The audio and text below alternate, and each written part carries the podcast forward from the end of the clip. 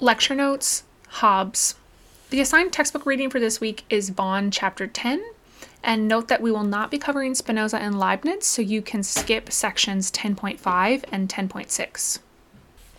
Hobbes, the state of nature. Consider the following moral rules you should not cheat on exams, you should be honest with your friends and family members, it's wrong to steal, even small objects.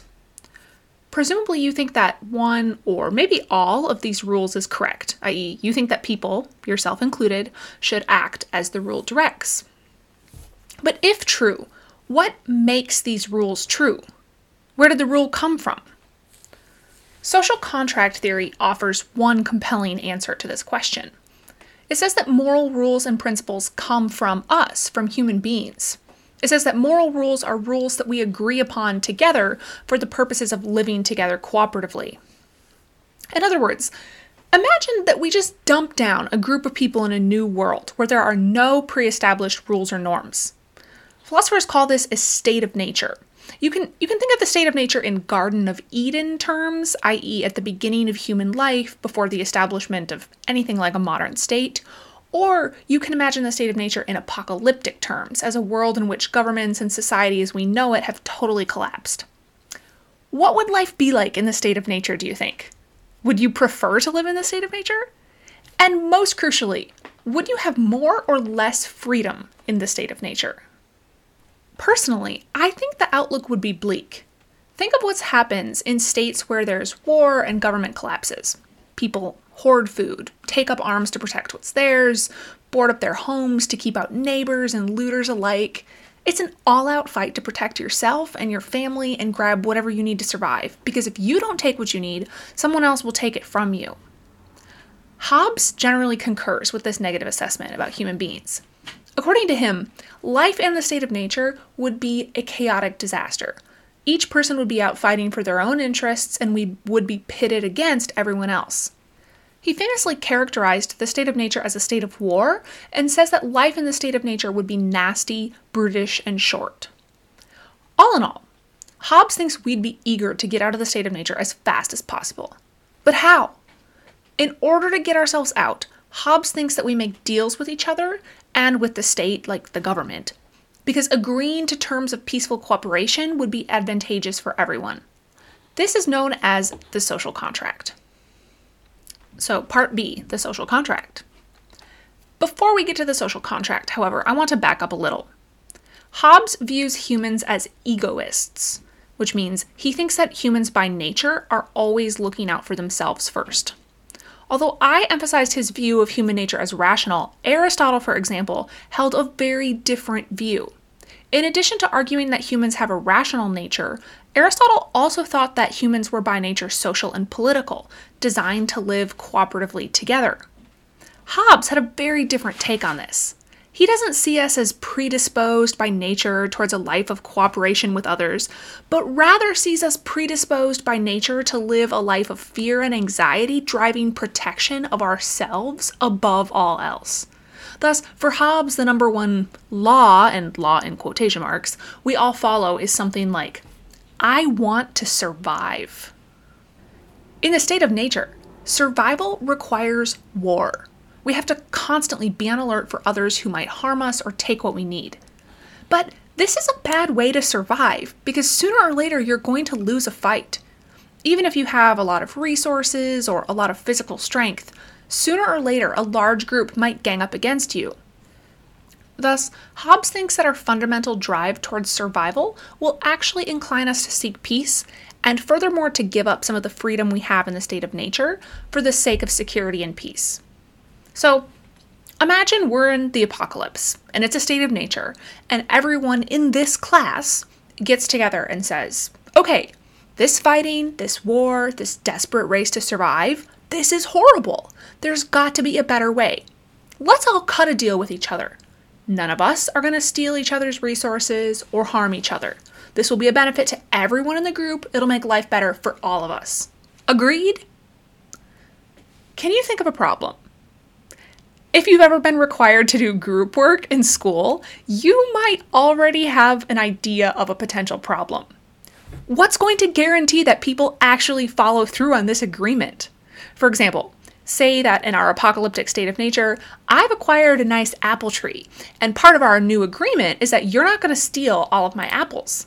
But why not just tell me, yep, you agree, no stealing each other's stuff, and then sneak in and steal my apples anyways now that I've let my guard down? After all, if our fundamental drive is to protect ourselves and survive, we're always going to be tempted to break the contract or agreement to benefit ourselves. This is where the government comes in. Hobbes's famous work on political theory is titled Leviathan, and a leviathan, like a giant being or monster, is a reference to the government. It's not exactly a cheery and mellow outlook. Hobbes wrote, There must be some coercive power to compel men equally to the performance of their covenants. In other words, we need someone with force to back up the rules. So imagine I say, in this class, the rule is no plagiarizing. You get a zero if you plagiarize, but I never actually follow through and fail a student for plagiarizing. Eventually, students are going to figure out that the rule is a joke. There's no coercive power behind the rule that compels you to follow it. The same thing is true with a social contract. Hobbes says we need someone to enforce the contract or covenant and dole out punishment in order to ensure that people will actually follow the rules. And you guessed it, that someone is the government. In fact, this is actually an important point of difference between Hobbes and later social contract theorists. Hobbes thought that the social contract was not actually a contract between citizens, but was really a contract between the citizens and the government. He furthermore thought that the government would need to have absolute power. It's easy to skim over how strong and outlandish this view is, so let me emphasize.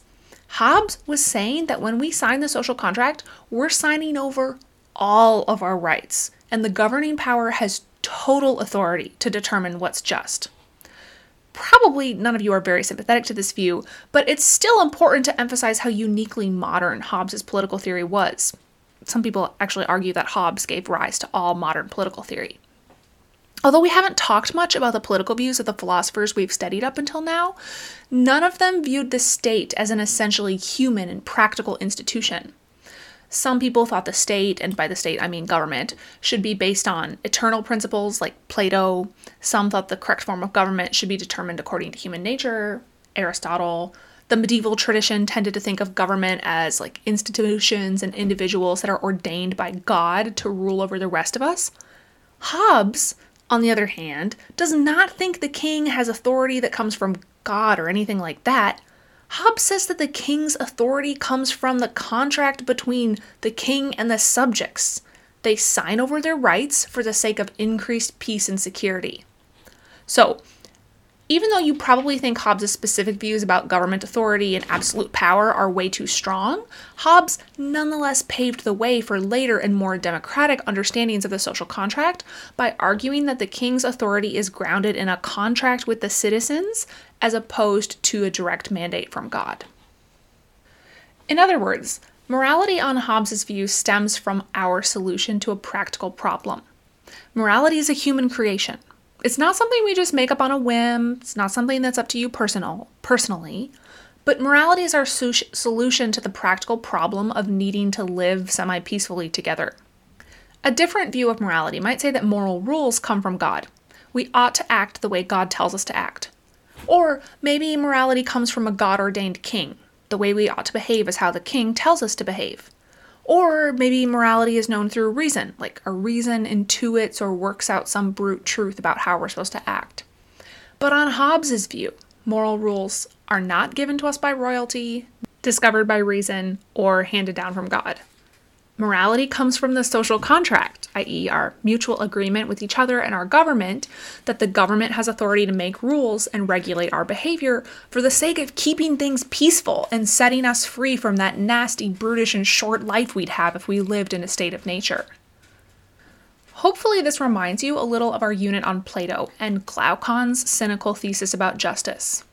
Remember that Glaucon argued that justice isn't intrinsically valuable, but rather claimed that justice is a compromise we make with each other because although it's great to do whatever you please, we'd rather agree to follow the rules than have other people harm us doing whatever they please.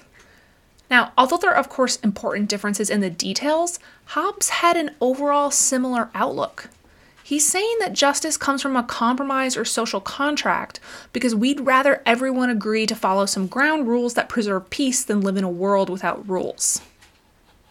Before we end, I want to make an observation related to this point about freedom. One of the things that has driven me bonkers as a philosopher over the last few years of COVID world is the amount of really bad reasoning I've seen about freedom.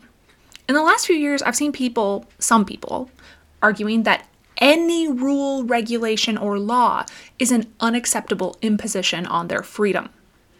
Here's the problem with this rules also preserve freedom. For instance, right now I am free to leave my house and be at work. I'm not worried that a band of strangers might take occupancy of my house while I'm away. Even on the extremely unlikely chance that someone did break in while I'm at work, I'm confident that the legal system would intervene and remove them from my property and I'd get my house back. But notice that the property law at work here is restricting freedom. The state says that my neighbor does not have the freedom to break in and watch TV in my living room while I'm at work. The state says that someone desperate for cash does not have the freedom to come into my house and steal something valuable and sell it to get cash.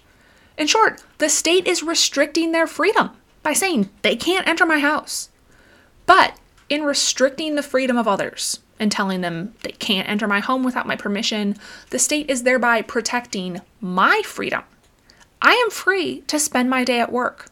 I'm free to sleep calmly during the light, the night and not worry about someone walking in my home at 3 a.m.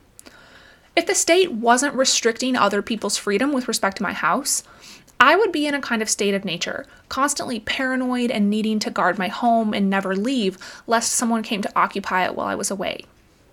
So, in fact, rules that restrict some freedoms are protecting and enabling the exercise of freedom in other ways.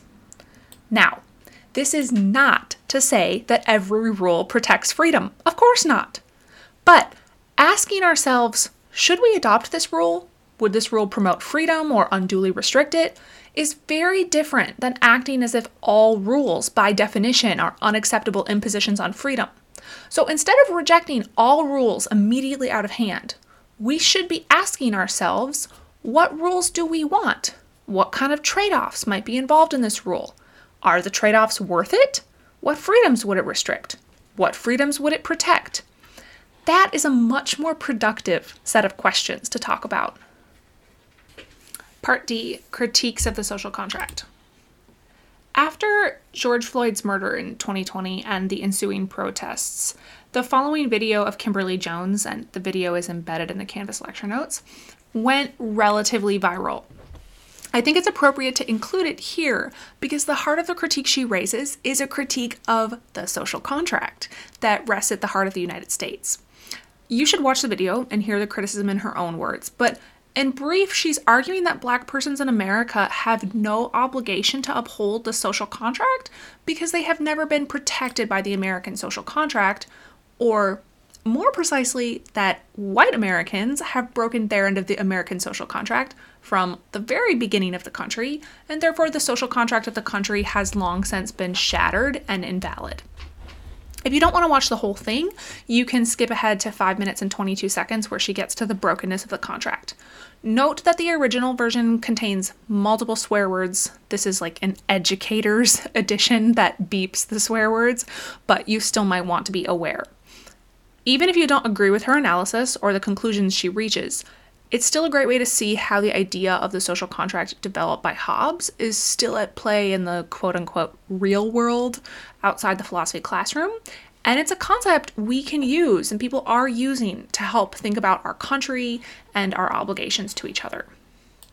Final note there is also an optional crash course video on Hobbes and contractarianism. It's just a fancy word for the social contract, um, embedded at the very end of these lecture notes if you want something additional to watch.